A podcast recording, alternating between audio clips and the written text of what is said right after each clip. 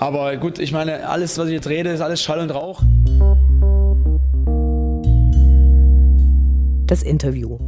Gespräche mit Spielern, Funktionären, Initiativen, Freund und Feind.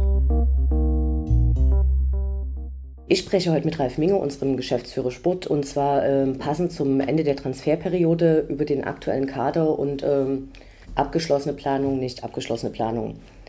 Zuerst möchte ich dir herzlich gratulieren zum guten äh, Saisonstart. Ähm, die Auswahl der getroffenen Spiele scheint deine Arbeit entsprechend zu würdigen. Ich möchte gerne wissen, ähm, ob du mit der Qualität des Kaders jetzt zufrieden bist.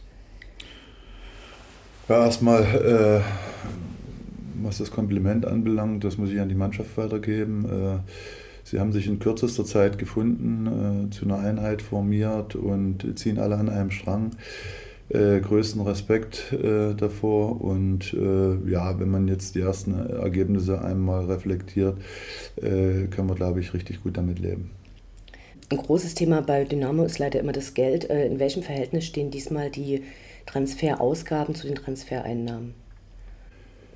Äh, ja, in dem Bereich haben wir ganz einfach ein bisschen Spielrahmen bekommen, da wir äh, ja für Drittliga-Verhältnisse nicht unerhebliche Einnahmen hatten bei unseren äh, Transfers.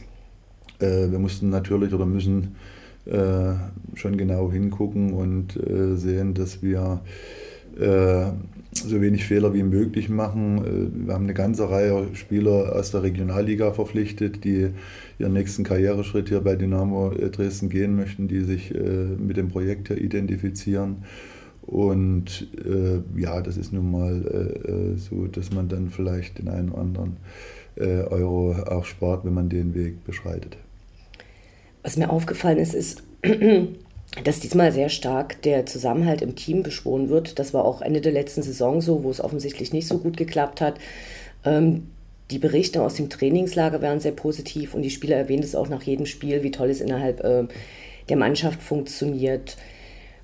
Wie wichtig ist dann bei Transfersachen die eigentlich sportliche Leistung, die Ausbildung des Spielers? Also geht ihr tatsächlich eher so ran, dass ihr sagt, es muss persönlich stimmen und ähm, wir bilden die Jungs dann entsprechend hier aus und die machen ihren nächsten Karriereschritt oder ist die Leistung dann am Ende trotzdem wichtiger und man sagt, in das Team kann man auch reinwachsen?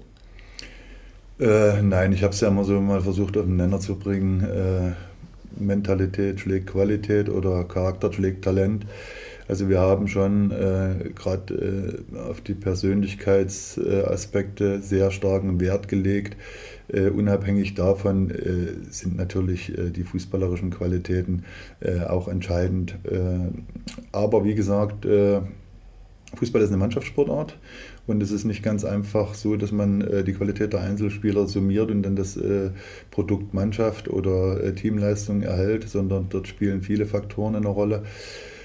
Äh, und äh, ich glaube, da, da haben wir sehr sorgfältig drauf geschaut, was die Charaktere anbelangt und äh, stand jetzt auch richtig gelingen. Wie, wie stelle ich mir das praktisch vor? Weil ähm, 17 neue Spieler sind jetzt verpflichtet worden, also 16 äh, direkt bei Dynamo, eine neue Ausleihe, zu der ich später gerne noch was fragen möchte da müssen ja umfangreiche Gespräche vorausgegangen sein. Wie stelle ich mir das praktisch vor, äh, wie ihr die charakterliche Eignung prüft? Wie viele Leute sprechen dazu mit dem Spieler? Wie oft habt ihr den vorher getroffen? Also erstmal muss man sagen, das war natürlich nach dem Abstieg eine Herkulesaufgabe. Äh, diese Mannschaft jetzt so zusammenzustellen. Das ist ja nicht bei der Mannschaft geblieben. Das Trainerteam ist auch neu. Äh, wir sprechen dort von über 20 äh, Personalentscheidungen, die zu treffen waren, äh, unter einem extrem hohen Zeitdruck.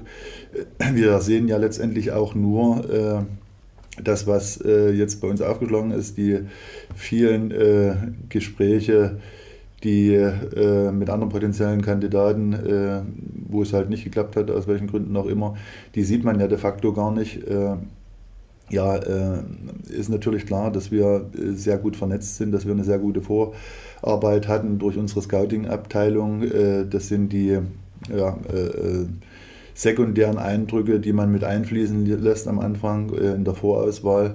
entscheidend sind natürlich dann die persönlichen Kontakte. Und die Jungs, die waren auch alle hier am Start. Die Gespräche haben wir, oder mindestens eins der Gespräche sind hier in Dresden geführt worden, im Stadion um dann ganz einfach auch ein Gefühl dafür zu entwickeln, ob das ein Spieler für unser Projekt ist. Äh, ja, und äh, dort sind wir, glaube ich, sehr gewissenhaft vorgegangen. Wie ist das Verhältnis von äh, den Spielern, die zum Schluss nicht verpflichtet wurden, wo es nicht geklappt hat, im Verhältnis zu denen, die jetzt tatsächlich gekommen sind? Oh, das waren unzählige Gespräche, aber dort haben wir auch ganz klar äh, für uns äh, ein paar Richtlinien auferlegt. Also wenn, wenn ich mit einem Spieler in drei oder vier Verhandlungsrunden muss, dann ist es ganz einfach kein Spieler für uns. Und äh, da haben einige dann auch äh, geschluckt, die sich letztendlich verpokert haben, aber dort sind wir äh, konsequent vorgegangen. das jetzt in Zahlen auszudrücken, boah, lässt, sich, lässt sich schwer. Welche Rolle spielen mittlerweile ähm, die, die Berater der Spieler?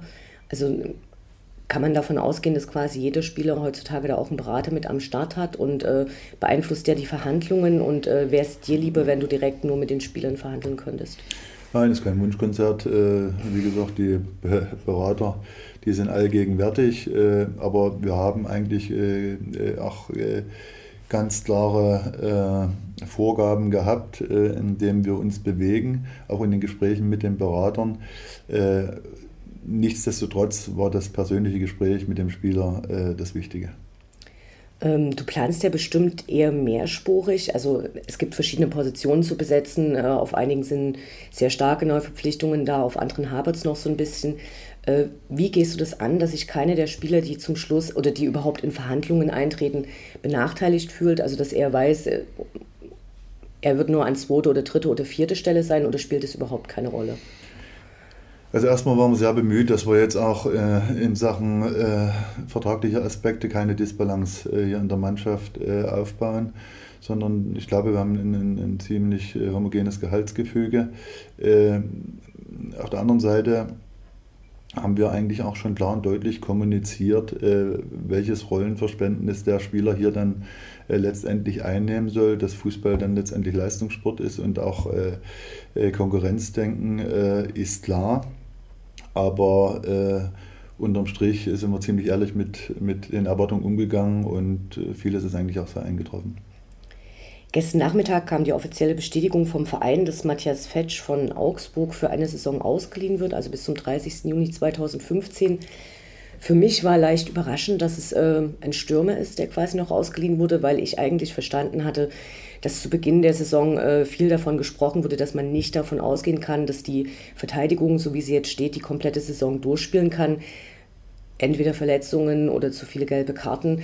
Dann fiel tatsächlich ja die komplette Innenverteidigung aus. Jetzt kommt ein Stürmer, wie passt es ins Bild? Ja, erstmal haben wir die, die äh, Mannschaft mit vielen polyvalenten Spielern äh, äh, bestückt. Also das heißt, dass man für den Fall, dass ein Spieler ausfällt, äh, auch innerhalb der Mannschaft rochieren kann. Äh, das war der eine Aspekt. Der andere Aspekt äh, war natürlich jetzt auch nach dem Ausfall von Erdmann und Hefele, dass sowohl der Janik Müller als auch der Alban Saba das richtig ordentlich gemacht haben, dass wir sagen, okay, dort sehen wir jetzt nicht zwingend Bedarf. Der Dennis Erdmann ist zurück, der Michael Hevele, Gott sei Dank, seit heute auch wieder am Start, der äh, Marco Hartmann wird äh, auch die nächsten Wochen wieder aufschlagen.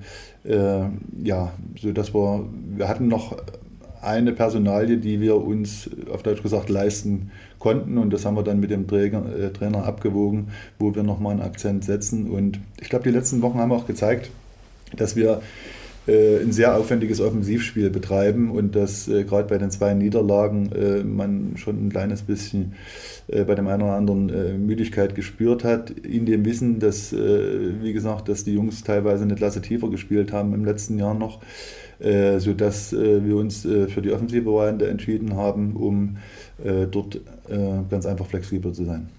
Mich hat es auch deshalb überrascht, weil äh, dieses Jahr Dynamo ja in der ganz komfortablen Position ist, dass es eben nicht einen Stürmer gibt, der keinen Ball bekommt, sondern dass äh, tatsächlich ja auch äh, vorrangig Mittelfeld und äh, sogar die Verteidiger bisher Tore geschossen haben, äh, teilweise nur aus Standardsituationen nach einer Ecke, aber eben äh, es gibt sehr viele Leute, die eben innerhalb der Mannschaft Tore schießen können. Bist du zurzeit noch unzufrieden mit der Leistung, die die Stürmer zurzeit bringen? Nein, im Gegenteil. Ich glaube, wir haben eine sehr, sehr gute Balance äh, gefunden zwischen äh, von den Typen her. Äh, und das spricht ja letztendlich auch dafür, die Anzahl der Torschützen, dass wir aus allen Reihen äh, torgefährlich werden können. Äh, ich glaube auch, das ist jetzt die Quantität, äh, auch die Qualität äh, unseres Offensivspiels, wenn man jetzt gerade mal das Spiel in Wiesbaden sieht, wenn man das Spiel in Cottbus sieht. Da ist ein Plan dahinter, da ist Kreativität dahinter. Insofern glaube ich, dass das eine Top-Mischung ist. Gut, ähm, ich bedanke mich recht herzlich fürs Gespräch und wünsche weiterhin eine erfolgreiche Saison.